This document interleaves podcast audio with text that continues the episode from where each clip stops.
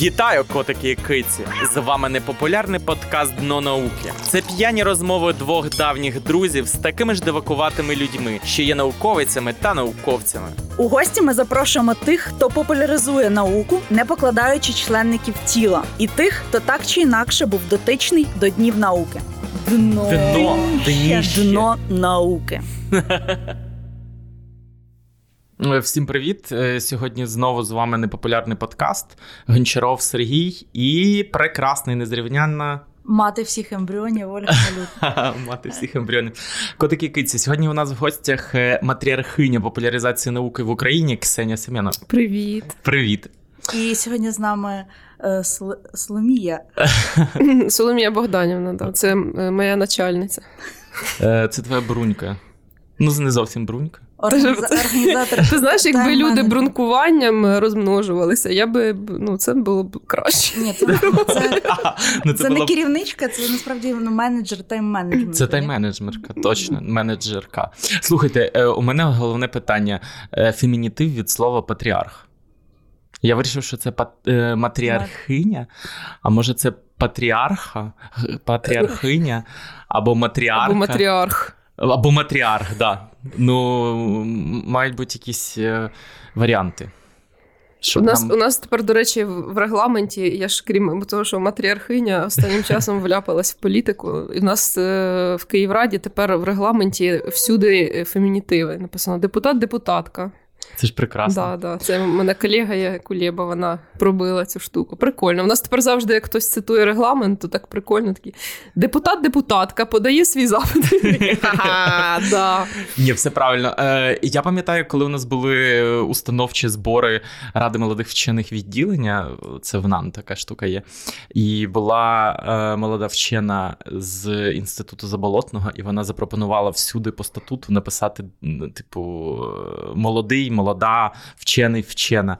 І ми її висміяли і не прийняли цю поправку. Бачиш, виявляється, що я, я просто що думала, що мої колеги трохи такі більш консервативні, а виявляється, що науковці більш консервативні. Ну, це було дуже давно. несподівано. Ми максимально консервативні, і це було дуже давно, так що таке.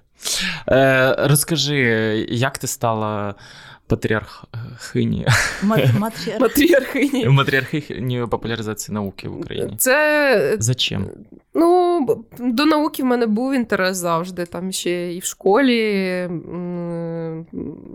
Ну, коротше, така в нас родина е, з причудом на науку. От, е, а мене моя подруга, в мене є така подруга класна, Таня Ширіна, е, вона з Харкова. Угу. Е, І вона менеджерила наукові пікніки в Харкові. Це Мгм. був такий проект співпраці з, з Варшавою, з О Польщею. Боже, Да, да, Харків да. почав раніше Києва. Е, а, е, навіть Луганськ почав раніше. Ну, Чого навіть? Луганськ почав раніше Києва. Були наукові пікніки в Луганську. Е, вони перші були в 13-му? Чи в Так і ви 12-му? теж були в 13-му. Чи в 11-му? Блін, я забула, коли були перші пікніки. Коротше, вона мене Ну, просто якщо набрала, я- сказала, що. Чекай, чекай, якщо я правильно пам'ятаю срач Фейсбуку, який почав я, е, то різниця між е, Харковом, Луганськом і Києвом був в тижнях, а не в роках. Да, да, в тижнях. Ну, це був проект перший раз. Взагалі Да-да. науково-популярного нічого в Україні не було на той момент. Ну, був експериментаніум. Да. Ну, ну чого? Інтерактивного в плані- як музей. Фестивалів не було. Ну, ти просто зараз кажеш, нічого популярного, науково-популярного не було. І А ви вже робили Льоша Болдерів да? плаче. над- Ні, був сайт, да, був сайт Моя наука. Сайт. Е, Були, мабуть, що переклади якихось книжок. Мені Був здається, ще, навпопу лекторій, ще був лекторій в обсерваторії Кнушній, Угу. там, де обсерваторне 3. Угу. Ось, це те, що я пам'ятаю. Да. А щось такого особливого Ну, інтерактивного, масового я ж було. оце кажу, да, да. Да, да. От, то м- студенти українські їздили на програму Study Tours to Poland в Польщу. Угу. Вони там були на наукових пікніках у Варшаві, подивилися, що це прикольний формат. І ну, в них за програмою, так, ти коли з цих стадій турсів е, повертаєшся, ти маєш е, зробити якийсь проектик в Україні. Е, І вони вирішили зробити наукові пікніки. У нас тоді координаторка була Аня Возняк з, з Варшави. Вона так там в Варшаві живе. Забрала Діму Бірюкова собі, завезла Знаємо туди, її. вкрала в нас. Оженила і Да, народила. Оженила, народила і забрала з кінцями у нас Діму Бірюкова. От, коротше, тоді Таня в Харкові робила ці наукові пікніки, подзвонила мені і сказала, що в них е, десь розчинився в повітрі їхній київський координатор. От, е, щось вони з ним е, побили глечик, і він. Е, Сказав, що не буде організовувати. Ну, наскільки я пам'ятаю цю історію. Мгм. От, і вона каже: А ти не хотіла би? А в мене тоді був бзік такий в житті. Я не, ніколи нікому не відмовляла. Я оце, знаєш, Ти Е, кіно Фільми не той за- завжди говорить так. Я така, блін, яка класна життєва філософія. Я зараз на грибу всього, подивлюся, може мені щось із А ти ще до кінця не додивилася це той після фільм, чи що? Це після фільму було чи до? Ну, Чи- ж- ну, пі, ну, після, ну, Ну я, так а ти до кінця додивилася? я не, що, там чимось поганим закінчилося. Ні, ну, Він перестав так робити. Ну, я теж перестала так робити. не пропонуйте мені безкоштовну роботу більше. Навіщо, вчитися на чужих помилках, якщо можна, Можна вчитися на Я вирішила наробити своїх, да. Ну, а, а ще був прикол, я тоді була така не дуже. Е, ну, зі сторони так не здавалося, мабуть, але я не дуже комунікабельна була. Мені, наприклад, було дуже складно там подзвонити по телефону незнайомим людям е, і щось, і щось казати. І про, ну, мені Мені досі дискомфортно, дико було б тоді взагалі. От, е, я пам'ятаю, що були моменти, коли мені треба було кудись подзвонити, я Богдана просила. Ми вже тоді були. Як це заміжні чи женаті? Я Як не це коли Заручені. різної Я, я не знаю, як це у гітарастів Коротше, він уже був моїм чоловіком, і я деколи його просила, щоб він комусь подзвонив. І для мене щось організувати таке, типу, велике, прям на все місто. е, Це був типу челендж ще особистий. Я думаю, о, класно, заодно навчуся щось організовувати. А ти вже тоді закінчила універ? Чи, ну, типу, Е, Я була. Ти, по-моєму, вже була в аспірантурі і викладала на кафедрі. Я ні? вступала в аспірантуру. Я всту... а, ні, я вже я, я була в аспірантурі, да. В аспірантурі я була. Я ні, я не викладала. Я не викладала. Я е, взагалі в мене була робота тоді з 9 до 6. Я менеджера сайт Мазике, такий магазин був, закрився вже в Україні. Боже, що це таке? От. Там дитячі всякі товари А, були. От, от, таке все. ти знала, да, да. що тоді? От, е, і я прийшла туди, ми запускали якраз моєю начальницею тодішньою Регіною. Е, класна, кстати, моя взагалі перша і остання начальниця в моєму. Е, ні, вона класна. Це не, не, не через те вона остання. Що, типу, все нормально. Я просто зрозуміла, що з 9 до 6 робота, типу, все, ну. Ні. Ні, ні, ні. Там, до речі, досить такі м'які умови мені створили, тому що потім я коли вступила в аспірантуру, у мене там не повний робочий день був, я деколи щось робила в онлайні, ну, типу, взагалі суперлояльні чуваки були. От, але коли я починала організовувати наукові пікніки, в мене прям робота з 9 до 6 була. І там половину організаційної якоїсь роботи, дзвінків, всього іншого я робила в обідню перерву, або в туалет виходила і там І така. там дзвонив. Да-да-да, ви будете учасниками пікніків? там?» Про, про ректору КПГ така: алло, алло, а від вас від нашого університету хтось буде? Там хтось стукає, та скільки можна, давай. Що там сидиш? Туалетна історія е, на- київських наукових пікніків. Вона така. Ми з малютою згадували, коли вона з'явилася вперше в днях науки, але вона чомусь не розрізняла в ту секунду пікніки і науки. Да, і ми згадали. Згадали, як ми в дощ, Як ми проливний могли. дощ на задвірках КПЙОВ танцювали. Ось Боже, ми танцювали. ми танцювали з тобою. А, з науковими станок. Да, пікніками це були перші прикол. наукові пікніки. Які е, Ну і в принципі, да, саме є... більше І, і в принципі наукові пікніки. У нас завжди на фестивалі йшов дощ. Да. По-моєму, І на перший йшов, і на ну декілька разів. На там один чи, Да, д- точно, два парку рази не було парку- дощу. Ні, в Да. парку Шевченка, да, я пам'ятаю теж ці. Постійний дощ. Це прям ностальгія. Нам треба повертати фестиваль, тому що ми останні Ну, два роки карантину ми його не робимо, тому що епідеміологічна ситуація. І ну знаєш, це ж перед нами така дилема. Ну е, останні два рази пікніки вже майже повністю організовувала Настя, моя Мгм. сестра Настя Шелевицька, педіатриця, киця педіатриця, дитяча лікарка вона себе називає. От, е, то е, ну, організовувала вона, але е, така дилема перед нами останні два роки стояла. Тобто ми можемо робити фестиваль, але ми ж е, якби доказова медицина, науковці, факти і все таке. А ми робимо масовий захід. Ну, типу, це, Слухай, трошки... ну це ж я ніколи не втомлююсь повторювати, що завдяки вашим е, пікнікам на задвірку, нас стукнуло по голові так, що ми зробили дні науки. Ви просто знаєш, що це науковці, особливо ви. Оце молоді науковці, е, Рада молодих вчених Академії наук. Е, Так, подожди, дуже, подожди. Це дуже різні вис- поняття. Дико, я от так вас з першого разу запам'ятала такі. Дуже себе любите. І ви, і ви такі прийшли на наукові пікніки, і думаєте, тю, блін, якісь не, незрозумілі нам було, тьолки. Це було таке, типу, Та що що вони в них в очах? Читалося. вони Типу, що вони організовують? Це Ми науковці, ми маємо організовувати. Ні, слухай, тут немає жодної такі все, зробимо дні науки. Ні, ні, ні, ні. Тоді ця ідея теж е, в повітрі ну це як висіла. ти, я зараз тут скажу, це як ти гавниш завжди клятого раціоналіста, чи мають право не науковці популяризувати науку. Ні, Та тупо всіх, знаєш, там. е, Господи, хто це робить? Оцей INSCIENCE забула прізвище. Ой, Аня, ми це виріжемо. Ти, Обязательно. ти заздрісна людина. Ну, коротше, ти женеш на всіх популяризаторів, які не Так, науковці. неправда. Припини. Е, е, Конфлікт трошки. Я... Ні, я навпаки, я навпаки радію, що така кількість е, науково-популярних, навіть якщо вони більше популярні, ніж наукові ініціатив, бо дійсно був час, коли їх було один, два. Мгм.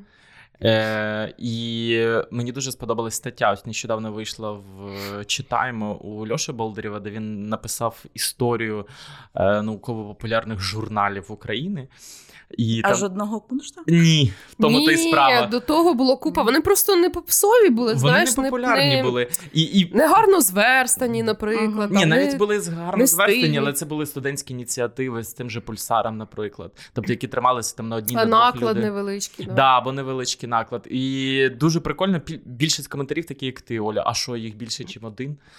Ну, Ну, це значить, що Кунш себе дуже класно розкрутив. Я, до речі, пам'ятаю, як Кунш починався. Я пам'ятаю, як це була в якась сходка науковців і науково-популярних чуваків. Е, Її зібрав ще Антон Синенко. І всі сиділи, сиділи, і в кінці безкравайний сказав: А ми ще хочемо журнал паперовий. І всі сміялися з нього, бо такі, блядь, Та це ще це, це було вже через грошей. пару місяців після того, як вони це анонсували. В них було вже трошки, трошки навіть зверстаного його. Я пам'ятаю, у нас була якась сходка завтра юаш, юашників. Завтра ЮА це така Да. програма фонда Пінчука для студентів. Вот, і В там яку я не попав. На яку я не попав дважди. А я, а я попала трижди. Ну, це сразу понятно. Дзвон У мене навіть один рік був. Це було е, було славу, буду згадувати. Е, один рік був, коли я перша в рейтингу була в цій штуці. Е, Я завжди не проходила оці лідерські психологічні хрені і вважала, що да, я Ні, а не мені було обідно, коли мої наукові, е, там ще були якісь там були наукові роботи, типу туди Мгм. прислати, оцінили в якихось 15 з 20 балів, і я зрозумів, що це просто. Ну, блін, там все трошки, трошки все суб'єктивно, ну бо все оцінюють. Ні, люди, все в принципі бути. суб'єктивно. Ну, Да, да, да. Особливо психологічне оцінювання. Я після того була кілька років оцінювачем, і там була вже плюс-мінус. Ми пробували вийти на таку об'єктивну методику оцінки. Ну, стало краще, об'єктивніше, мені так здається. Ну, але ж все одно це люди оцінюють. Ну, коротше, у нас була ця сходка завтра ЮАшна, і там були Кирило з Ангеліною, вони ж е, також стипендію отримували завтра ЮА. От, е, а тоді мене вже знали, що я роблю наукові пікніки, і ясно, що з ідеями популяризації науки підходили. І вони кажуть: ой, а ми, а ми от журнал хочемо робити. Показали. А я думаю, ну ай, коротше, ці студенти, що там, господи, що ти можеш на тому четвертому курсі? Що ти можеш зробити? Так гляну на цю квітку, думаю, да, покажи мені, покажи. Він такий, ну от покажу тобі зараз. Я думаю, а, да, конечно. Ну я кажу, да, да, да, зараз все підтримуємо. Сама думаю, що там може бути? Він мені показує. А там ахірено, не то, що там ну просто ну ні, там дуже е, круто. Вони дійсно дуже боролись за візуали, дуже, все нормально. Ну, Але просто тоді, коли я вперше почув про цю ідею відкрила, ми всі навкруги розсміялися, бо ми собі уявляли, скільки може коштувати нормальний, адекватний, добре зверстаний, е, красивий журнал, що ніхто туди писати за так не буде, малювати тим паче.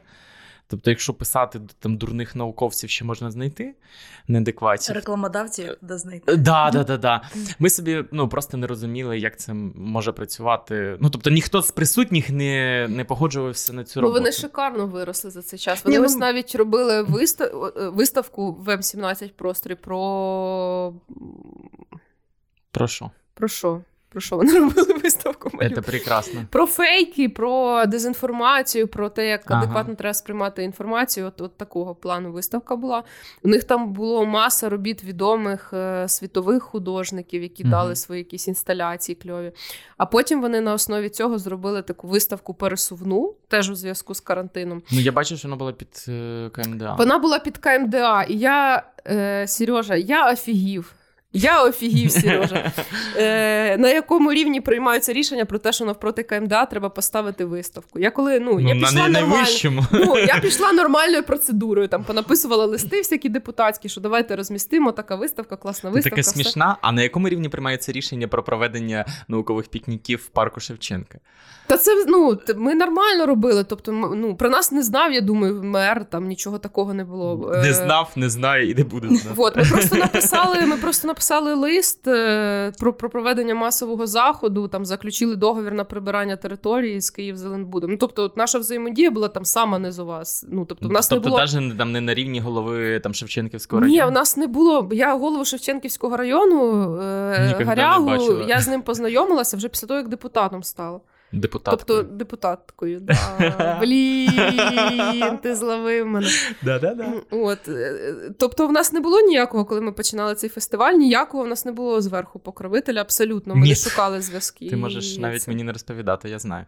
Ну, Е, Ми взагалі в КПІ перший раз робили. Я знаю, я там був. Я після Та того ж- до вас слухай, підійшов і сказав. Сережа, цей підкаст люди будуть слухати. Те, що ти щось знав, це не Ще, мене що питання Ми цей пікніках. підкаст робимо для себе. А. Які у вас були факапи на пікніках? От прям такі жорсткі. Е, Самий перший у нас був факап, коли е, нам електрику не підключили на КПЯх тоді в перший рік. Мгм. І це був момент, коли я дізналася, що моя е, меншенька е, малявочка, сестричка може матюками кричати на людей. От, тому що до нас прийшов якийсь інженер, якого до нас представили, а вона каже: А ну, ви маєте нам підключити електрику. Він каже: Ну так давайте ваш провод ми підключимо. А, а нам сказали, що нам все дадуть, знаєш. І вона нам, да йоп твою мать, та, ну бистро, я сказала, що це таке? Чувак просто перелякався, пішов, все, знайшов і все підключив. Вот Знаєш, они. треба на нього покричати. Е, Третій факультет медичний Мгм. НМУ. Він, Пока- роб... Він випускає прекрасних людей. Вже відічний, дідусь, який е, сиді, сидить збоку на лавці. Ну, у нас вільна країна, типу, і ми, коли робимо в парку Шевченка, то ми, ну, припустимо, можемо ганяти, якщо хтось прийде і щось буде продавати. Бо ми тоді можемо покликати поліцію і сказати, чуваки, заберіть тут якесь е, несанкціоноване підприємництво відбувається на нашій виставці. Е, От, а коли приходить людина, просто сідає на лавку, розкладає якісь амулети і розповідає там про енергію сонця і заряджання води, то е, ну, на жаль, ніяких, а може, на щастя. не, да, нічого не я можу зробити, вигнати. але він автоматично асоціюється. Да, але він сидить от поряд із чуваками з інституту фізіології, і е, якби люди думають, що це частина нашої виставки. От, і дуже часто такі всі діла. да. Да, да, да, да. Потім у нас був гігантський скандал е, через годину після наукових пікніків. Почали в мережі прям розганяти, розганяти. У мене Що був тоді в було? університеті конфлікт з одними чуваками, то я думаю, що це було трошки не, не, не дуже органічна історія. Почали розганяти, що в нас е, що ми зробили фестиваль і не прибрали, що ми засрали парк Шевченка, що хто нам допустив, взагалі як можна було це зробити. От, а, ну, але ми платимо за прибирання. Ми, типу, бахнули кучу, кучу грошей, при тому, що в нас не комерційний абсолютно Мгм. проект. Ми там був один рік, коли е, страшно сказати, 30 тисяч пікніків коштували організація. Ой-ой-ой-ой-ой-ой-ой. Це, це копійки Ну, зараз, що? да, тому що, тому що ну, зараз е, порядка, я думаю, ну, це, це сотні тисяч, щоб організувати наукові пікніки. Сьогодні. Е, колись, там, в 2016 році, це коштувало там 30 тисяч гривень. І був момент, коли ці 30 тисяч гривень ми просто сімейного бюджету дістали, бо в нас не було спонсорів. Ми такі, так, коротше, ладно, в нас є ці гроші. е, Ну що, ми не можемо самі собі пікніки організувати.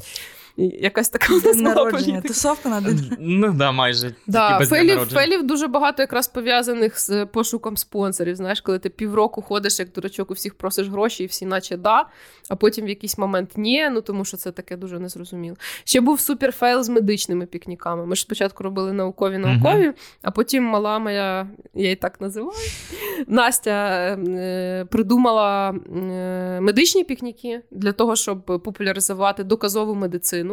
Е, на той момент це було щось супер-супер. Ну, типа, доказова медицина. Це тільки з'являлася історія. Це Супрун якраз стала міністром. Мені здається, вона ще навіть була. не встигла стати. Чи ще не Або була? тільки-тільки. От е, або тільки-тільки. Тобто почали почали говорити про доказову медицину. Тому що раніше вважалося ок, е, коли там е, МОЗ ліцензував всяку фігню бади і, настоянки цього Гомеопатія. бояришника.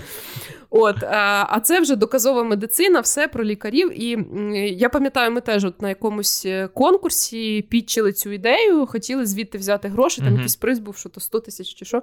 Думали взяти на організацію медичних пікніків.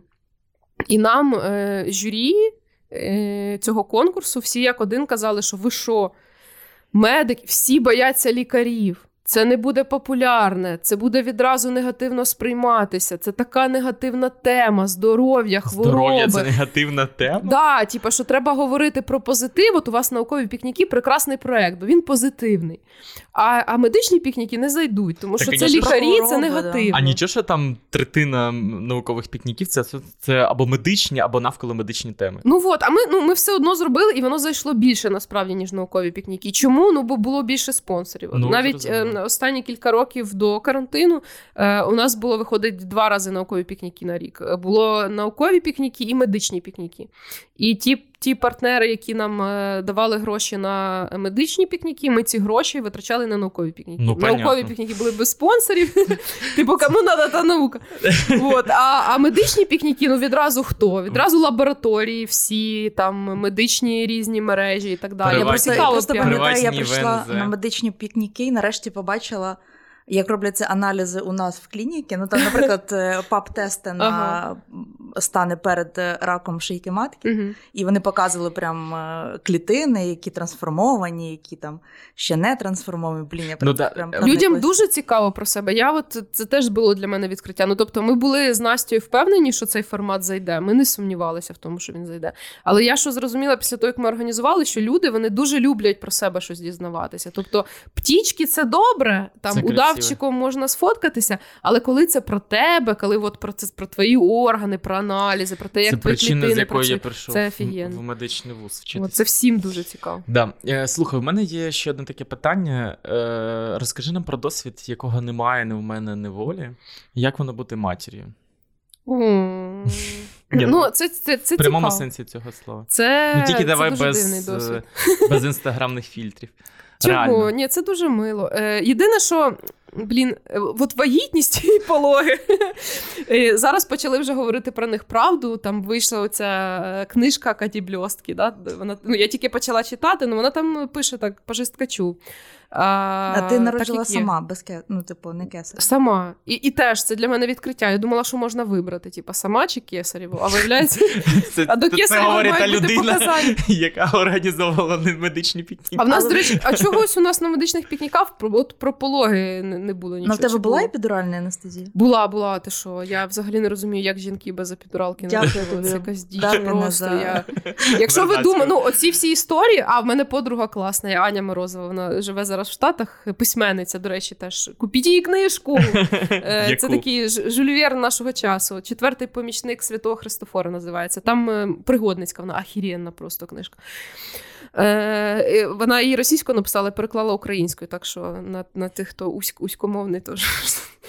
Просто Е, знаєш, зараз е, вже менше, але зазвичай завжди популяризується тема материнства, батьківства, що діти це так круто, так класно, Так все от, красиво, я ж, про, всі я ж не просто пахнуть. так Морозову піарю. Давай, давай. У нас була така розмова про, про вагітність і про пологи. Я кажу, блін, кажу, Аня, оці всі історії про те, що пологи це типу квіточка розпускається, що це твоя жіночність виходить назовні, бутончик набухає і розпускається.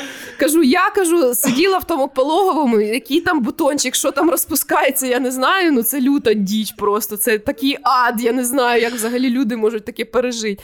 А вона знайшла тоді на телефоні, знаєте, ця фотка цієї квітки, яка в джунглях росте. Та, така велика страшна. Рафлезія, Вона знайшла фотку цієї рафлезії, каже: ну, от така квітка, вони мають її на увазі. Кажу, да, да, оце, оце метафора до пологів. Я за 6 років медуніверситету до пологів був один раз, вони були патологічні, це був кесарівський ростин, там було двійня. І це один з небагатьох разів, коли я вийшов, ну тобто, навчаючись, я ледь не втратив Та, блін, ну свідомість. Кесарєво це, напевно, не так. Да, е, але все одно ну, мені тоді на шостому курсі це здавалося просто якось жесть. Ми реально вийшли і просто цілували лінолеум на Предславянській в пологовому, що я ніколи, ніколи, ніколи не буду народжувати. Це ти просто не був у мене в лабі, коли ріжуть тестикули чоловікам і. Теза це жах теж. Тут е, це подкасти не видно моє обличчя.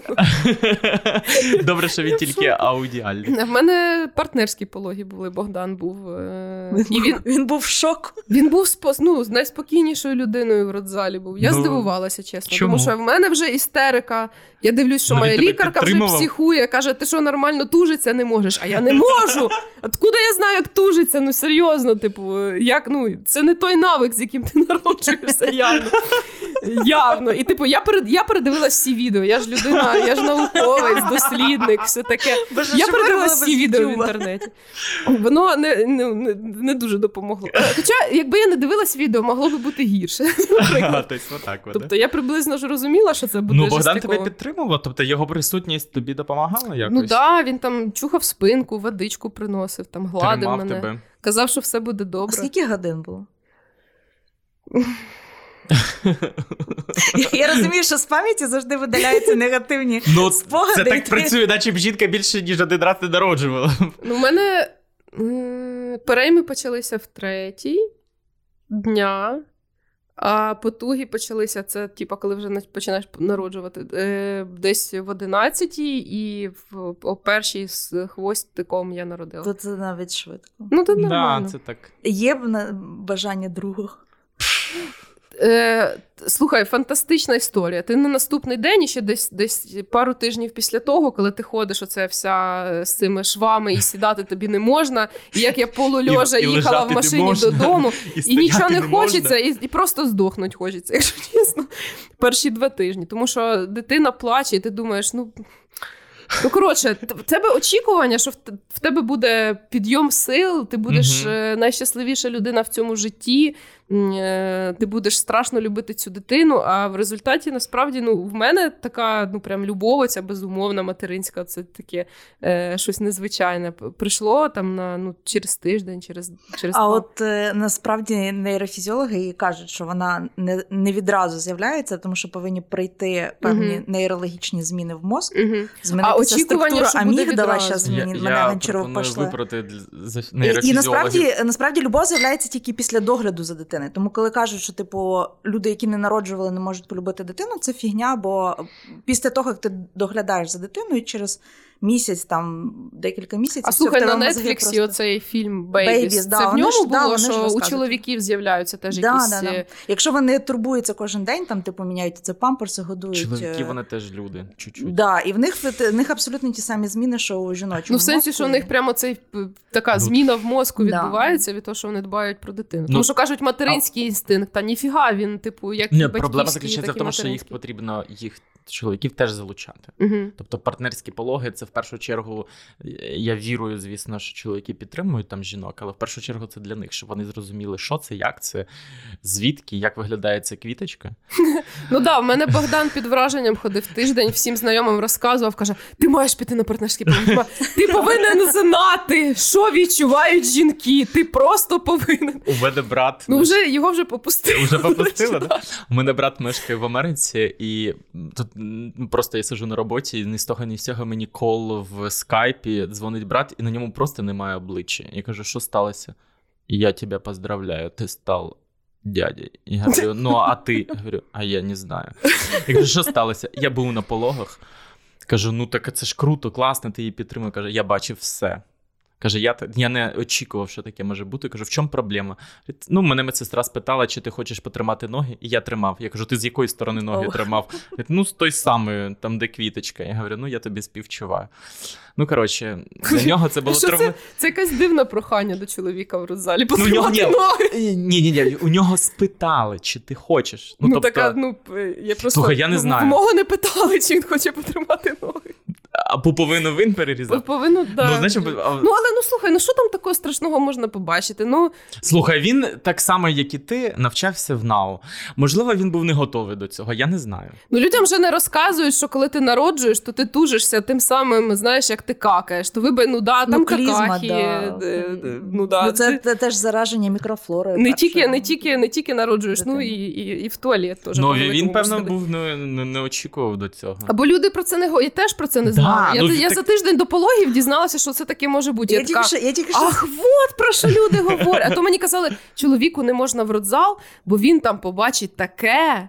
Таке Я, я зрозуміла, що я до цього моменту мене підготувала мати. Вона якось розказувала, що в неї були дуже стрімкі пологи. Ну, типу, я менша дитина, і вже другі пологи були стрімкі, і що вона забігла в родзал і не зробила, не встигла зробити клізму. А І зараз я же така, взагалі не і я так Зараз процесувала цю штуку. В Радянському Союзі робили. Да, ну бо не дай Боже, ти що, Да, ну, Ого, як це? люди узнають, що ти какаєш. Це, страшне. Слухай, ну материнство це ж не тільки про вагітність і пологи, як зараз.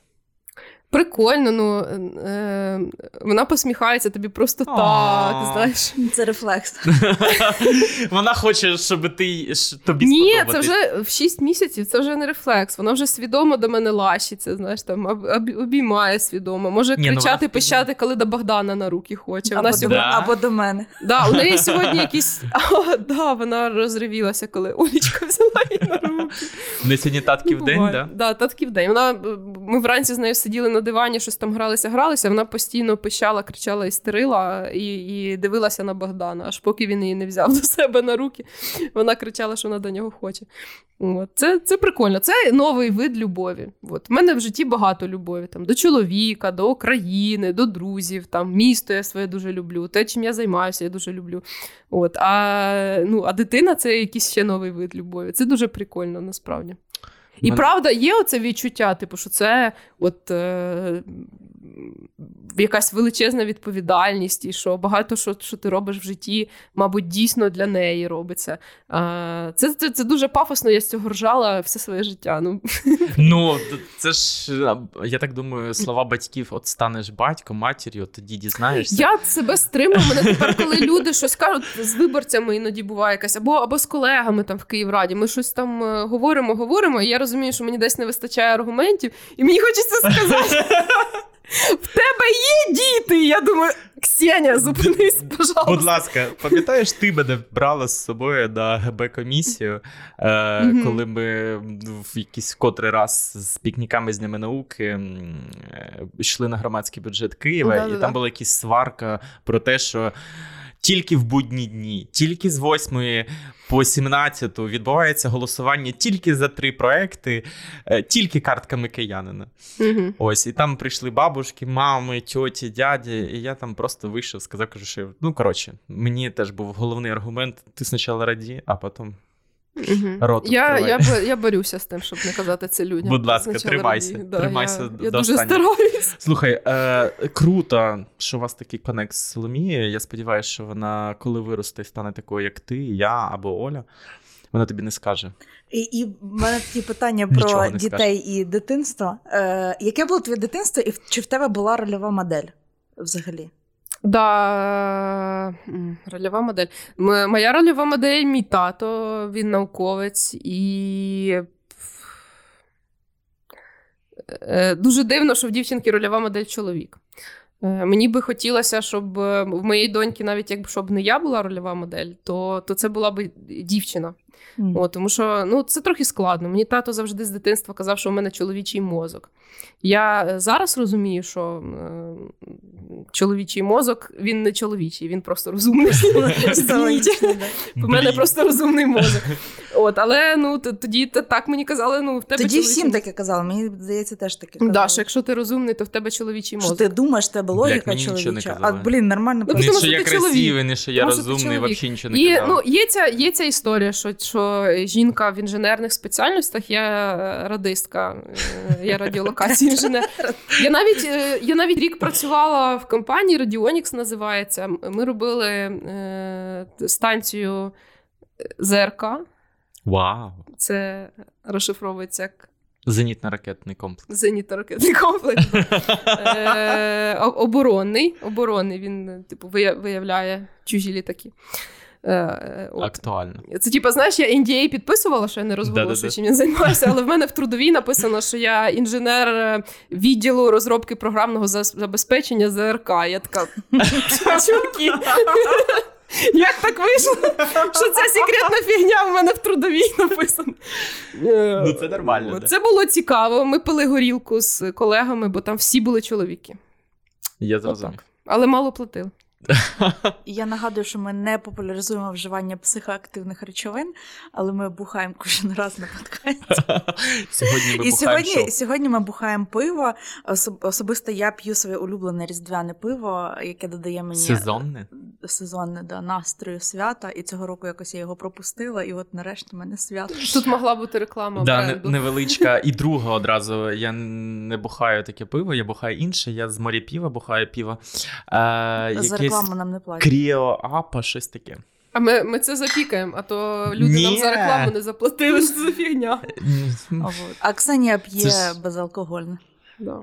Така моя мамська е, доля. Е, Ксенія цидить, але не п'є. Я, до речі, це один раз написала, що найбільше знавці безалкогольного пива це вагітні жінки, бо коли я готувалася до стимуляції і отримання яйцеклітин, то я всіх питала рекомендації, яке смачне пиво. І я дуже, ну, типу, я підійшла серйозно, я не бухала десь півроку, навіть більше. І пила тільки безалкогольне пиво, бо хотілося.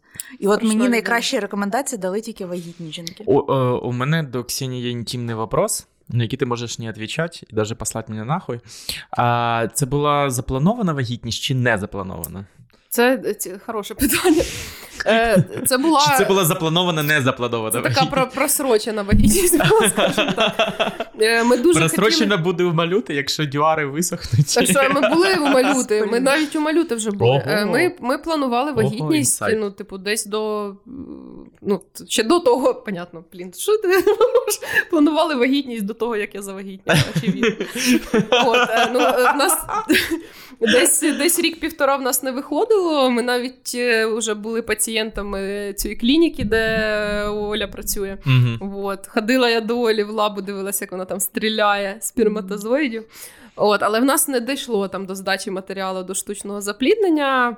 Не не, не тому, що я завагітніла, тому що я забила. Це ну, це історія мого життя. Я просто займаюсь чимось, займаюсь, займаюсь, потім мені стає нудно, я кидаю. Так стало в мене із цією штучним заплідненням. Я теж. Ми ходили, ходили в лікарню, здавала, здавала аналізи, а потім така та. Коротше, я не піду. Мене ще Богдан потім задовбував, чого ти не ходиш, давай вже ж ми доведемо це діло до кінця. Я така, так коротше. Потім почалися вибори, а вибори це дуже жорстко. Ти е, завагітніла під час виборів? Ще час, під час кампанії. Це, ну, А кажуть, кажуть, що не можна пити. Ну, я реально там скоротила споживання алкоголю, нормально харчувалась, почала бігати вранці. Ну, типу, ми ж дитину плануємо. А потім я забила і думаю, коротше, все одно нічого не виходить. Зараз прийде виборча кампанія. Во всі тяжкі. Вот. І потім я знов там піврочку поживу нормальним життям, і ми завагітніємо. От. Ну і і е, передвиборча це там місяць такої інтенсивної роботи, коли ти не спиш. Там просто цілодобово ти на стрьомі, там купа цих зустрічей з виборцями. Ти зараз говориш про місцеві монтаж, вибори. Да, про місцеві mm-hmm. вибори. І кампанія це жесть просто. І е, і ми ще й пили часто під час цього періоду. Я дуже сильно ну, я постійно була в стресі 24 на 7, бо це висока конкуренція, постійно якісь е, ці гвозді в колеса від ну, в прямому і переносному смислі від конкурентів на районі. Ну це жесть, жесть, жесть, жесть. І після цієї кампанії я ходила, в мене таке відчуття було, що я я, що я захворіла. У мене дуже на низькому рівні енергія була, я дуже постійно була втомлена. Я постійно була якась засмучена, в мене не було ні апетиту, нічого, нічого не хотілося. Я думаю, ну все, ну це я ж е, мастер Мгм. накрутити себе. Думаю, в мене точно якийсь рак, мама. Все.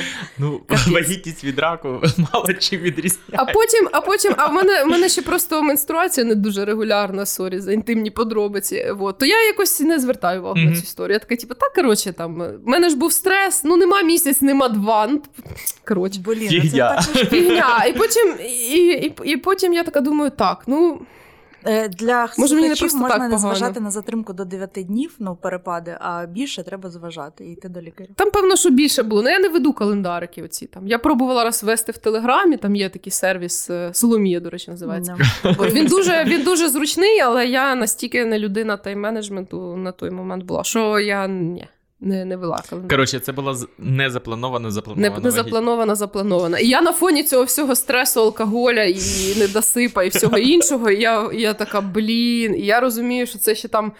е, же ж були якісь у нас банкети по, по випадку виборів. Знаєш, що я виграла. Потім ми з фракцією корпоратив мали туди-сюди. Я така, «М, господи, що це в мене народиться? Типу, коротше, першого УЗІ я чекала так на стрьомі дуже. Зрозум- Ну, в нашій країні взагалі. Я боюся назвати якісь цифри, але це величезний відсоток незапланованих вагітностей, в принципі. Там ледь не 90 там, з чимось. Да, Оля? ну я не знаю, я завжди працюю тільки за планом. Ну, понятно, але ж до тебе не приходять все населення в Україні. Ні, ну зрозуміло, да, я бачу такий. е, Я бачу 10% і Ну, людей, Дуже, дуже мала обізнаність з приводу контрацептивів, в принципі, у людей. Угу. що вони не викликають рак, да, це типа навіть в, в куншті я випускала статтю, да. Ой, добре, давайте залишимо прекрасне материнство, вагітність, виношування, заплановане, незаплановане, вибачте, і повернемося до буденності. Скажи мені, будь ласка, е, як ти потрапила в Зе-команду? Це тому, що ти з Кривого Рогу? Да, ми просто з президентом тусувалися. і Ви з одного такий, кварталу? Давай. З якого ти квартал?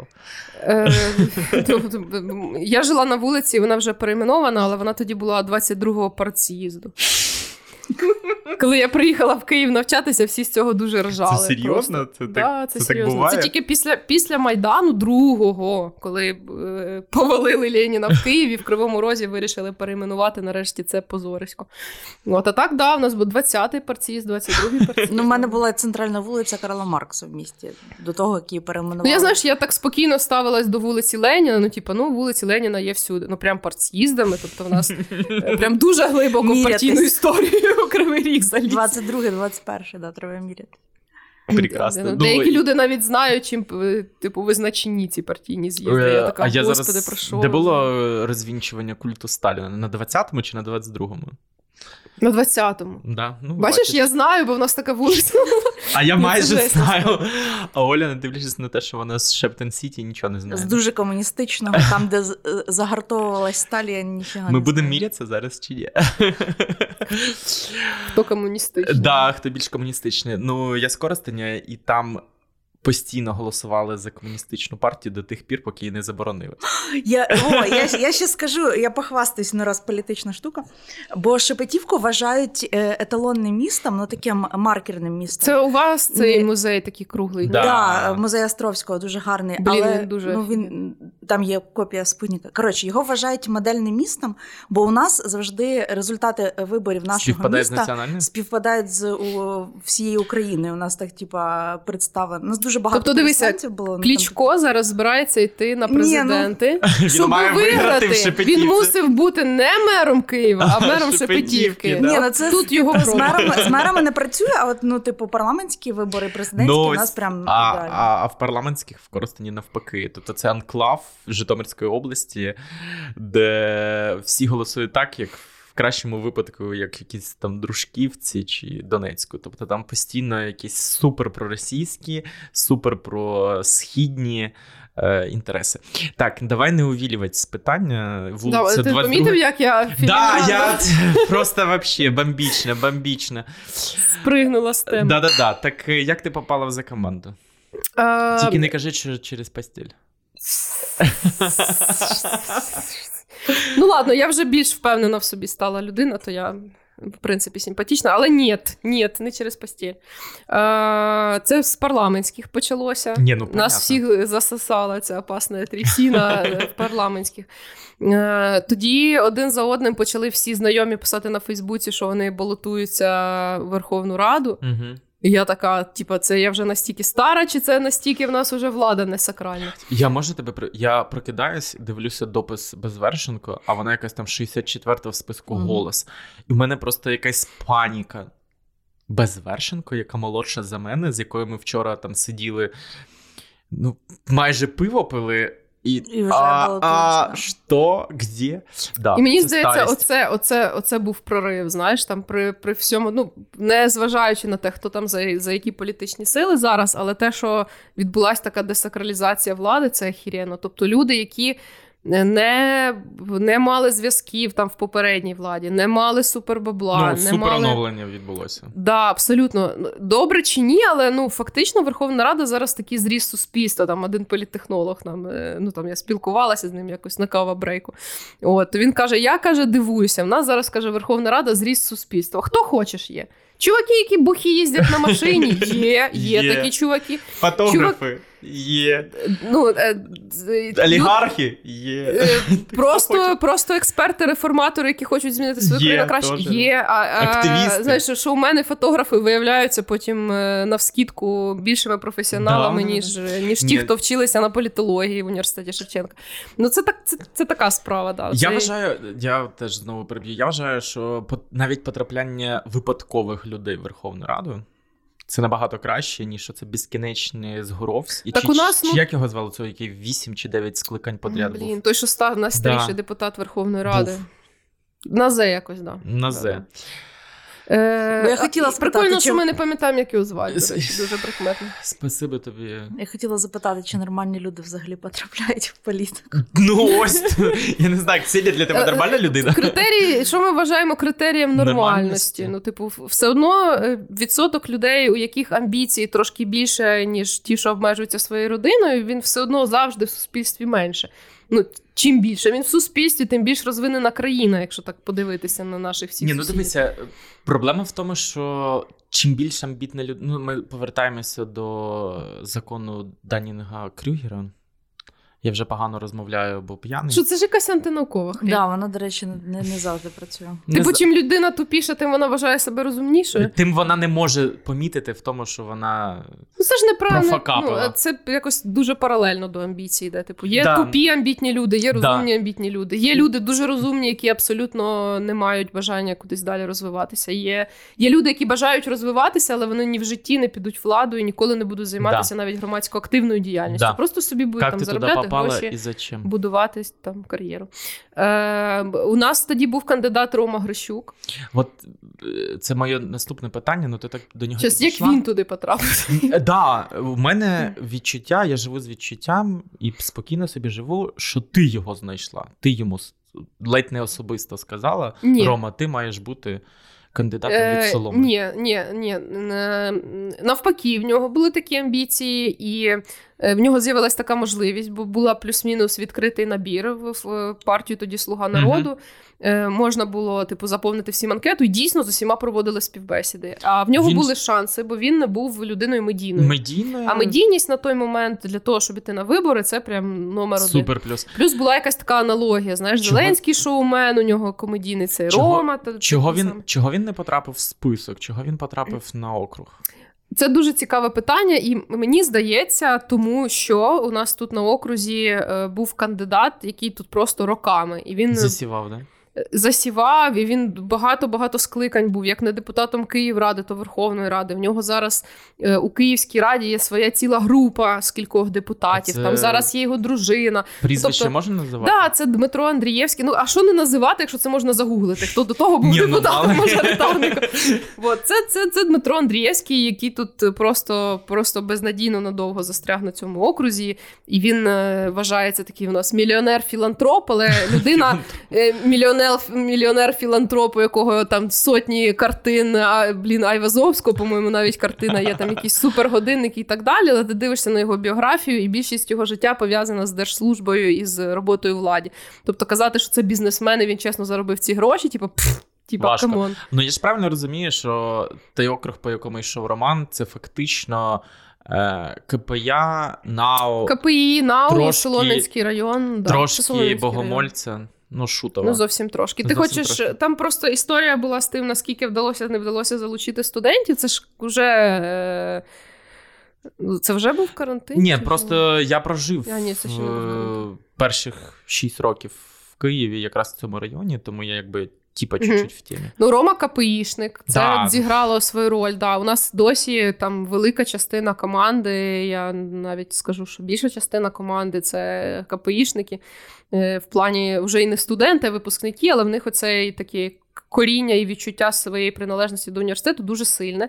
Ну, інша частина це знау, чуваки, Мгм. зрозуміло. Ну, бо я знав, і там І з нашої команди, і чувіхи. Е, б- б- знав багато людей. Ну, от да, така студентська, післястудентська команда людей, які до того спілкувалися. Це дуже круто. Мені здається, що це дуже класна така суперісторія, е, бо ми звикли до того, що у нас безкінечно е, випускники і випускниці Могилянки, яка вона не була маленька. Ну, тобто, mm-hmm. не можна порівняти випускників Там є- Могилянки, які безкінечно стають або замміністрами, або міністрами, ну, як мінімум, освіти науки. От в Могилянці потужна слідкую. спільнота. Ти з ким не говориш з Могилянки? От в мене навіть в коментарях там я щось писала, коментувала з приводу поведінки нашого міністра зараз. І мені в коментах писали, що та ніякий міністр не вартує і нігтя могилянця. Студента Могилянки. Я думаю, да блін, ну вони реально так вважають, що Ну, типу їх- Ну, Могилянка вони це еліта. такі. Ну, Да. не всі такі. Вони- Я працюю з могилянщиками, інколи даже не можна якусь книжку обговорити. Ну, типу, откровенно. Ну, вони всі такі, вони всі. Ні, ти маєш на увазі, що там не всі розумні, а Ну. я маю на увазі, що там відчуття спільноти Ні, там величезне. супер відчуття Тобто, спільноти. І у них оця алюміна, що типу я закінчив цей вуз, значить я маю допомагати йому, всім його випускникам. У мене люди, які там навчалися, вони пам- знають всіх там на своєму факультеті, на сусідніх факультетах, там на 4 курси вперед, на 8 курсів назад. Вони всі І так, і так має бути. От що саме цікаве, Да. так має бути. Ну, так, так має це- бути в кожному Ну, вони теж, вони, типу, вони маленькі.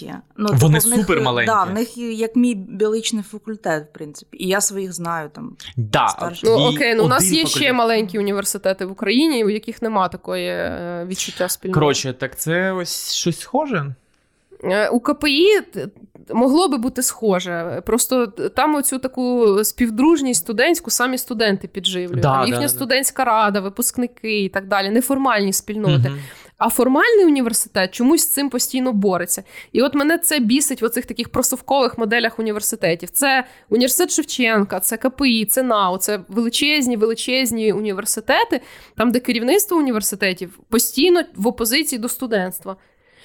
Студенти опозиційні, вони ну, це, це, такий, це такий вік в людини, що в тебе там немає троє дітей і постійної роботи. Тобі немає що втрачати, тому ти борешся за свої ідеали. Ти не, не, не протиставляєш там я поборюся за свої ідеали, чи втрачу роботу, і мені не буде чим годувати своїх двох Де дітей. жити, да. Да, ну нема такого. Ти робиш те, в що ти віриш, тому що тобі нема куди оглядатися. І це дуже щиро, це дуже круто, це треба підтримувати. А вони вважають, що це якісь особисті до них страшнючі претензії, це все треба зразу подавити. Ні, ви десь можете прислухатися, прислухайтеся. Якщо ні, то принаймні не оголошуйте війну студентству.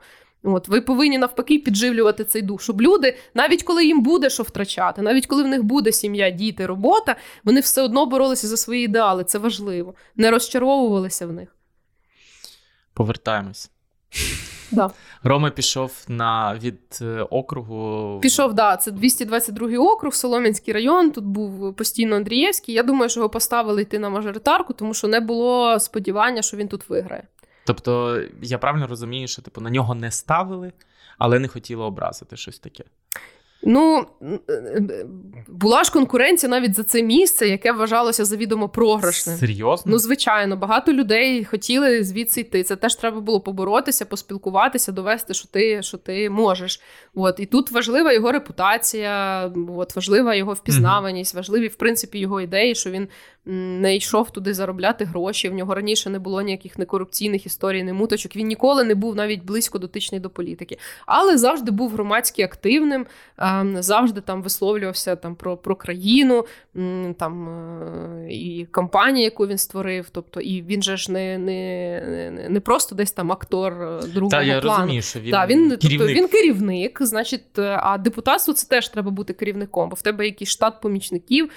От ти маєш організовувати mm-hmm. процеси і на окрузі, і Верховній Раді, і маєш мати клепку в голові. Оце все в нього було і, і є. Є. І є, і думаю, що ще й розвинулося з часом. Ми ми дуже як команда виросли за ці роки, насправді. От. Ну, так що ви його протягнули, я не знаю. Так, да, ми думали, що буде супер. Ну, чесно, це от всі кажуть, що можна було стул, типу, зелений пофарбувати на тих виборах, і він би пройшов до влади. Але в нас е, ну, на, на окрузі був рейтинг. В деяких округах так було. Да, у нас був рейтинг е, вище, ніж партії. Там же такі вибори були, що ти голосуєш за партію, uh-huh. і ти голосуєш за кандидата. І в нас було за кандидата більше, ніж за партію. Круто. Е, от. Навряд чи би він виграв, якби він йшов від Пальчевського, не виграв би, навір... ну, бо там 5% ну, да. Пальчевський не подолав. Ну, чисто, наприклад. Теоретично. От, тобто, те що, те, що він йшов від Слуги народу, це важливо. Да. І це тільки завдяки рейтингу Зеленського на той момент вдалося взагалі всі мажоритарні округи в Києві завести від Слуги народу. Всі мажоритарні округи в Києві? Ну так, да, в нас всі мажоритарники, всі слуги народу. Ужас. Ну і добре. Уже, у, ужас, ужас. Значить, ті чуваки, які раніше на тих округах були, там були котики. Ні, ну, ні, звісно, там було ще гірше, да. О, а мажоритарники київські є дуже класні. Там ну, як Ми Роми, працюємо крім Роми. Я там, більше нікого не знаю. Ну, Аня Бондар від Подолу. Вона архітекторка, вона дуже е, зараз просуває проект розробки цей гостинного двору, і їм uh вдається зараз уже консервуються приміщення. Вони з Урбаніною розробили концепцію. Ну, тобто, от там е, Безгін теж е, по цій темі багато робиться. Ну, Коротше, там Хорошо, є, да. є, ну, є з ким працювати. Пройшов Рома, не дивлячись ні на що. Да. Ти була в його команді. Да, мене так мене так вштирило. Я відповідала я відповідала за медійку там. Е, ну, тому що я до не того... дивно, не дивно. Ну, е, ну може й дивно. Ну, типу, бо я викладач в університеті, що я займаюся медійкою, а я справа в тому, що ж і пікніках, якби ну, медійкою займалася. Для мене не дивно, і, типу, да. це твоя максимально органічна вот. роль. І, і потім ще ж е, я б за медійку відповідала в бізнес-інкубаторі, є б угу. такий ще є теж в моєму житті. Е, ось тому да. Але але кампанія передвиборча це взагалі щось було нове, нове, несподіване. От, Можна було ну, будь-які експерименти робити. Да. Ми там мікротаргетингом займалися в Фейсбуці. Да? Да, Таке, як оце в цьому фільмі про Цукерберга, коли Фейсбук там е, всіх намахав своїми цими рекламними штуками. Ми теж робили такий мікротаргетинг, знаєш, спробували там на кожну людину якось вибутувати. От, ну, Я не вірю, що може виграти кандидат, взагалі хто-небудь завдяки чисто політтехнології технологіям. От, Ні, ну має бути персональна має історія, бути, це зрозуміло. Має бути людина за цим всім. Так, так, так, обов'язково. Ну, але на місцевих насправді ні. Можна було просто купити собі ці 5 тисяч голосів і виграти. Це твоя історія? Абсолютно. У мене бабла нема. Тобто тебе на наукові пікніки вистачає, а на місцеві Так, мене да, мене тільки на пікніки, мене на вибори.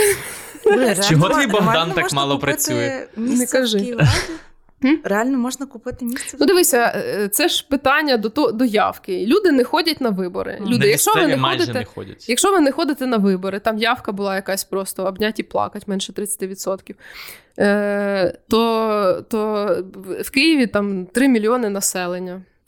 Е, в Солом'янському районі 300 тисяч населення, там 10% від 300 тисяч це там 30 тисяч, ну і так далі. І так далі. І вираховуєш собі, скільки тобі треба цих купити. людей, і і фактично це це по кишені. Людей, які готові продати свій голос, їх дуже багато.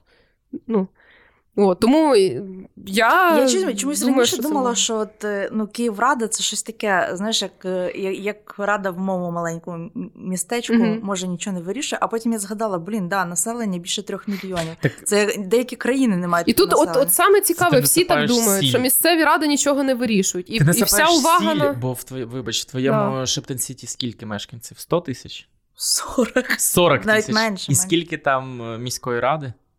А в Києві 3 мільйони і одна міська рада.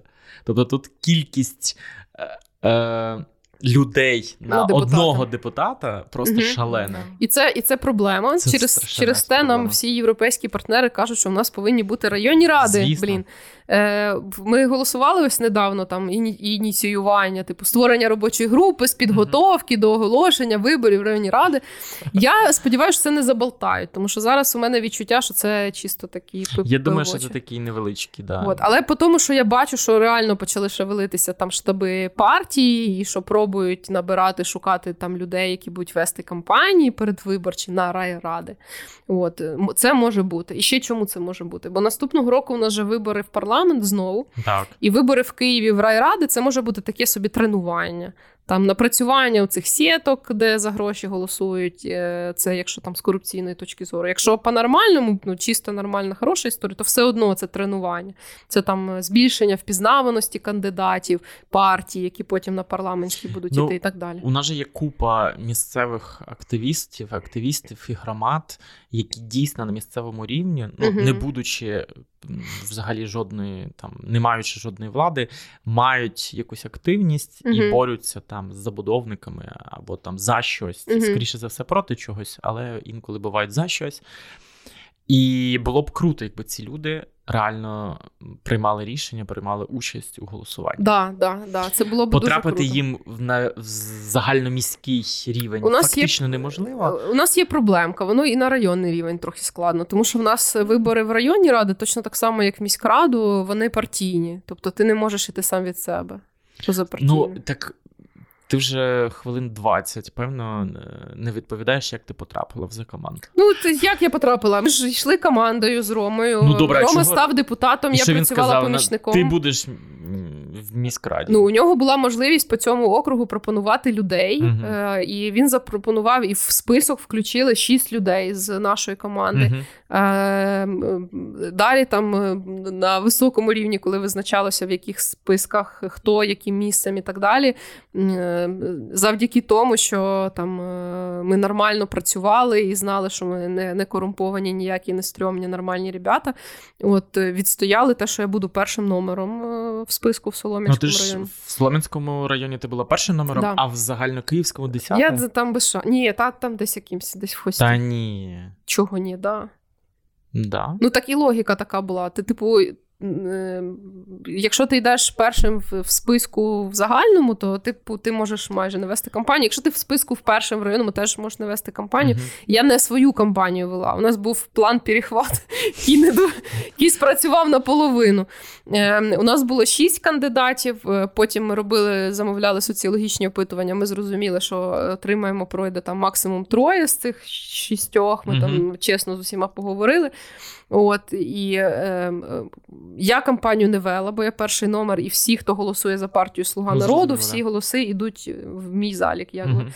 Е, вот. І було дві кампанії у Ігоря Кравчишина, він четвертим номером йшов, і я вела його кампанію. Uh-huh. І Андрій Єрофєєв від КПІ йшов, і частина КПІшної команди вела його кампанію. Це було дві ахірєзних кампанії. Е, ми майже посварилися, але не посварилися, і слава Богу.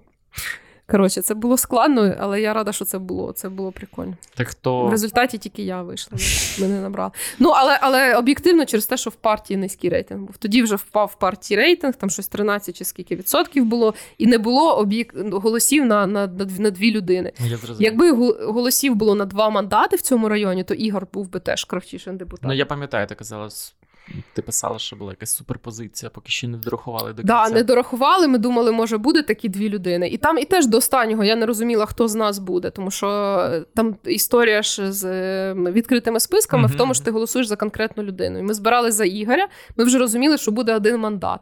Тобто, якщо Ігор набирає на на цю квоту, а, там це тобто четверть ти, мандата, він навіть міг тебе то він мене вибиває. Uh-huh. Він стає депутатом. Якщо не вибиває, то я стаю депутатом. Тільки Ксенія могла вести чужу кампанію, людина, яка могла вибити її. Ну я ну я типа щиро. Ми ж типу, в одній компанії залишаємося. Ні, ну да. Ну, типу, все в порядку. Це якби прикольно. він пройшов, я би це сприймала так само, якби я пройшла. Я думаю, що в нього такі самі ну, емоції. Це круто, що, що є відкриті списки. Да, до речі. Е, Ну, я пам'ятаю якусь присуху, яка навела страшенний скандал, яка була на території Шевченка, КНУ, КНУ, вибачте, і ти прямо на сцені стояла з нашим президентом. Да, це було представлення команди в Києві. Ну, якщо ти була якоюсь там енною в списку. А я була першою по району. Ну, типа, це теж важливо. Там Ага. були на цій прес-конференції, там була перша. Перша п'ятірка чи десятка, і були перші по районам. Ну, не, не всі, типу, прийшли, чи там не всіх запросили, не знаю. Ну, але не думаю, що типу, не всі прийшли. е, Ну, там не всі були перші номери по району. Ну, я розумію, так. Да. Просто в мене склалося враження, що туди випустили або запросили, або випустили тільки якихось відібраних кандидатів і кандидаток. Ну, але ж ці відібрані кандидати і кандидатки, вони дійсно йшли Да, в першій да, да, да, десятці да, і да, дійсно йшли першими по районам. Єдине, що журналісти потім або команда партії фігово організувала цю е, розсилку прес-релізу, або журналісти в нас ліниві дупи, теж таке буває іноді. От, але всі почали писати, що я була в десятці, а потім мене з десятки прибрали. А я, Так блін, мене- ніколи не була в У мене досі було враження до сьогоднішнього запису, да. що ти була в десятці, Ні, що ти потрапляла туди. була. І всі почали писати: от, які вони хитрі, ха-ха, показали нам нормальних людей, а потім їх виключили. Я така, типа, може ви. А, і писали ще теж, не могли нормально не загуглити, не зі мною зв'язатися. Нічого писали Ксенія Семенова, радниця, радниця мера міста по, по, по велоспорту. Ну, що, норм? Ну, вони знаєш, перше, що загугли, ти ж не можеш іти в політику, не будучи взагалі причетний до політики. Ну, такі дві Ксенії Семенових. Одна робить наукові пікніки, одна радниця кличка по велоспорту. Хто піде в Київраду? Звісно, радниця. радниця мера по велоспорту. Але очевидно. чого від за команди дивно? Так нічого дивного. Не дивно, так? А, чого від е, типа радниця? ну, раніше вона радниця. Ой, воно настільки все переплутано. У нас е, там всі ці депутати, які були декілька разів депутатами Київради, завжди від різних партій, від різних команд. Там коротше. Головне пройти. Е, так ж, а? Ну, знаєш, і нічого поганого в тому, що головне пройти. Я розумію, що в нас дуже мало ідеологічних партій, прям партій партій, що ти там віриш в ці, цю ідеологію, прям від цієї партії балотуєшся і щиро є її членом. Дуже дуже мало таких історій в Україні зараз. Поки що, ну ми, типу, молода держава, вся фігня. От е, і я не, не, не, не ставлюся з диван зневажливо до людей, які міняють партії, аби пройти. Я зневажливо ставлюся до мети такого. Ну, типу, якщо ти міняєш партію, аби пройти, щоб заробляти бабосики і займатися там корупцією і не працювати в інтересах киян, то типа, чувак. Ні, я не поважаю таку історію. Так що наступних місцевих виборів ти будеш йти. Я, ну, я не знаю. Ну, типу, побачимо. Я це тільки другий рік почався мого депутатства в Києві. Ну, я розумію. Так, а ще залишилось всього два. Ну, що, ну, три? два з половиною, там, ну хай же. буде Ну, да. три. Ну да, ну подивимося. Я просто мені бачиш, дуже швидко в житті все набридає. Я тут працювала інженером, е, будувала ці е, ЗРК. От то я прям вривалася в університеті, що я там треба піднімати з колін університет. Я досі так вважаю, просто роблю це зараз зі свого місця. Е, от, але в тому плані, що я прям затаскувала всіх партнерів програми і так далі, там на кафедру, е, то, то наукові пікніки, то це і це все дуже щиро, і це завжди на 100%, але е, для мене дуже важлива зміна діяльності. Тобто ти швидко можеш перегоріти і я, ну, закинути. тут, мені здається, що 5 років для того, щоб конкретно займатися там з нуля до максимуму як, якимось видом діяльності, це, це прикольна практика. І Ти читала. Єфремова е, Івана? Він каже, що так і треба робити. Да. Це, мій улюб... це один із моїх улюблених таких е, ну, фантастів, мабуть. Треба почитати. Савкових, Совкових, правда. Його, його правда, після смерті прям забанили в Савку. Але він в туманності Андромеди він прям так і казав: кожні п'ять років змінити діяльність. Угу. У мене ще колись були там партнери по одному проєкту, які це теж практикували. Типу, вони прям, прям зовсім професію міняли. Кардинально. От. Ну, е, це, це теж, ну, типу, на любителя. Я, я думаю, що якщо людина все життя займається одним і тим, ну, наприклад, от в науці, е, мабуть, що треба все життя займатися наукою, щоб мати результат. Да, Ну, можна ти можеш змінювати міняти тему. да. Да, да. І, це, ну, і це має бути full-time робота. Це, це наука не, ніколи не може бути хобі. Такое. Ну що, в ну, тебе, є, ти- в тебе є хобі. Ну, у мене ж Київрада це хобі. Ти знаєш, що в Київраді людям гроші не платять. А, тобто це не, не... Це громадянська діяльність. Ага, Да, Громадська. Громадська. громадська. А, ні, ну в мене є купа якихось е, дурацьких дрібних хобі. Типу, там, в мене є швейна машинка, я можу собі плаття пошити, коли мені дуже скучно. У мене є, я досі не захистила кандидатську дисертацію. У мене є 100 способів прокрастинації. Я можу плести з бісера, я можу малювати картини. Я можу. Ну, типу, я, я дуже талановита людина, коли мені треба, треба щось не робити. Ти знову просто- випереджаєш моє питання Я- я про просто- Я просто не, не написала, і потім в результаті вирішила написати книжку і думаю, ну от. Ти Закри- сублімувала закрию Ні, вона яка різниця, скільки да, сторінок чого, да? 143 посилання, нормально. Нормально. Це ну, більше, можна. ну просто зараз е, це депутатство зайняло. Мені, але мені здається, що типу депутатство це найкращий спосіб провести свій декрет. Я на основному місці роботи, ну я викладач в університеті. Я в університеті, я в декреті. І добре, да? тому що зараз там той ректор, з яким у мене дуже різне бачення розвитку освіти, і він би мене точно вигнав, я так думаю, е, якби я не була в декреті. Так ти, в принципі, е, збираєшся повертатися до викладання або Да, до да, збираю, бо, е, це і захищати подобається. дісер, наприклад. Та дісер треба захистити, бо це вже просто смішно мені самій себе, е, щоб його Я не захистити. дуже- а до викладання, да, в якомусь вигляді, навіть якщо це не буде університет, бо це те, що от мені е, чим би я не займалася в житті, десь на фоні я завжди щось викладала комусь. Мені це те, що мені подобається. Е, наука це те, що мені подобається, тому що е, коли працюєш з людьми, це щось таке сильно невизначене.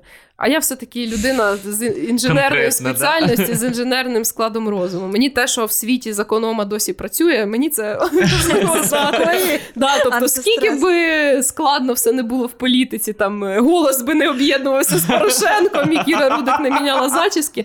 е, Мені, типу, закон Ома працює. Це, це якась стабільність має бути Я- в цьому світі. Е, Ходжу до психотерапії, і постійно моя психотерапевтка з прекрасним ім'ям Анжела поч- е, намагається мене вмовити на те, що в світі все мінливе, плинне і- якесь Вона не знає, це ефімерне. І я їй постійно кажу: ні, знаю. Я кажу, чекайте, у нас є математичні, фізичні, біологічні закони, які завжди працюють.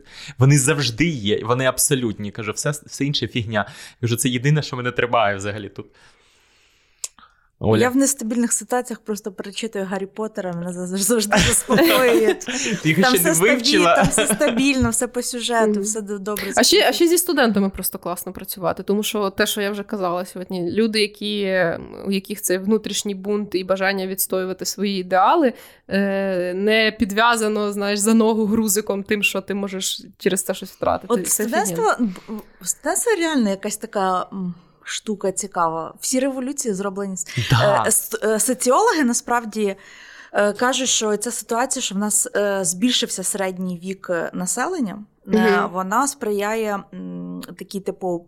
Е, Peacefulness, як це сказати, ну, типу, заспокоєнню оцих геополітичних е, бунтувати. Ну, але щось тому що є. ну, старші люди не йдуть воювати, не будуть оце... Ну, дивися, я не пішла на мітинг під Кабміном, який був ось, що могилянці з КПІшниками із НАУ влаштовували. А, е, ну, тому що в мене з самого ранку Соломія закатала, і ніхто не міг її заспокоїти. І ми просто ходили з нею на руках всі по черзі, і такі, да блін. Ну от, Ну, мені здається, даже, ні, мені здається, навіть без дітей. От я в свої 36 вже спина вже болить. прям не знаю би, Ні, чи я- пережила я- би ці я всі дві, своїх- дві революції, які я пережила.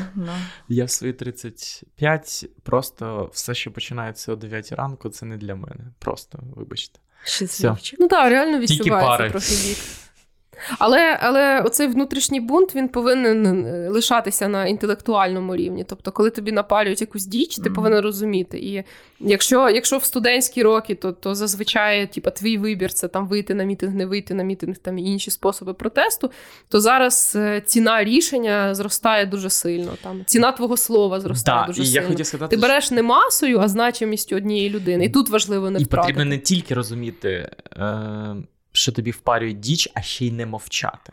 Да, да. Тобто постійно говорити для того, щоб люди поруч розуміли, що угу. ти не один, не одна.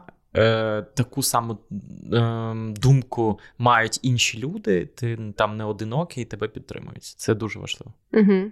Ну так. Да. І коли, коли ціна твого вибору високо стоїть, а ти все-таки е, вибираєш на користь тих ідеалів, які ти віриш, а не на користь там вигоди. Ну там я не знаю, там тобі 35, і для того, щоб отримати там роботу якого-небудь заступника, керівника великого підприємства, тобі треба сказати, там, що вірніше, не говорити, що ми воюємо з Росією. Ну я думаю, що багато перед ким такий вибір стояв, і багато хто його зробив на користь е, правди. Мгм. Це важливо. Я пропоную на цьому прекрасному моменті закінчувати. дякувати Ксені, що вона до нас прийшла. В тебе ще Оля залишилось Ні, ми будемо вводити оцей бліц. е, бліц. Бліц, у нас є У вас є рубрика постійно, це офігенно. Ні, це ми ній почнемо. так Ну, вона постійна, але перше для, для тебе, для мене, для всіх на світі. Е, Бліц, У Сергія Бліц. просто дуже важкі питання, у мене всього лише два. Дивися, бліц, ну це значить, я дуже швидко їх задаю, а ти маєш якось відповідати. Бажано теж швидко, але не обов'язково. Е, Це якісь. е, Ладно, Що? Що, що, не будемо згадувати Чесно, я, чесно, я, я чесно скажу, Ні. перше, перше питання, що він тобі зараз задасть, я сама на нього не маю правильної Ну кажи, ладно. Я теж не знаю на нього відповіді. Легалізація чи декриміналізація проституції? Декриміналізація, да. Хорошо. Е, що ти думаєш на рахунок сурогатного материнства? Е, ну, це важливо для тих, хто не може завести дитину. Має бути. Ну, тобто, воно має бути дозволене в Україні. Воно має бути дозволене. Я не визначилася з тим, чи платне може бути. Угу. А що, що б ти вибрала сурогатне материнство чи усиновлення? Прям по моїх темках пішов. Да, пішов по Уліних, Пробач. по Уліних темках. Е, Чесно, важко відповісти на це питання. Правильно було б сказати усиновлення, напевно. Правильно. Я, думаю, я думаю, ну те, що Я думаю, тут немає правильної очікують від відповіді. хорошої людини, що вона буде всиновлювати. Я думаю, що якби в мене в житті був такий вибір, я би вибрала б сурогатне материнство. Е, вчений чи вчена? Це за фемінітиви. А, Ти вже сьогодні фемінітиви, прокололась да, декілька вчена. разів. Я, я ще грішу іноді, але фемінітиви, да. Е, ще одне. Блін, вони виходять всі дуже політичними, тільки тому, що вона Мгм. депутатка. Е, Е, ти за, за легалізацію цивільних партнерств, в тому числі для одностатевих пар. Тут однозначно, я за рівні права для, для всіх в цій країні. Ти феміністка? Да, я Мгм. феміністка. Е, інцест це нормально? Ні. Що це за. Дивлячись, е, це треба окрему розмову я зробити. я зі теж так вважаю, але мені просто цікаво, Бо що- дивлячись, які, що люди да. відповідають. Е, І в мене два легеньких питання: Е, солома чи липки? Со- Солома, типа, блін, солома. І На липках уже нема де в небо глянуть. Ви бачили, скільки там? Богобольця 4, приходь. І А, ну, там на, прикольно, NASA там чи. SpaceX? NASA чи SpaceX. Е, SpaceX. Прекрасно. Приватний космос. Космос для всіх треба казати.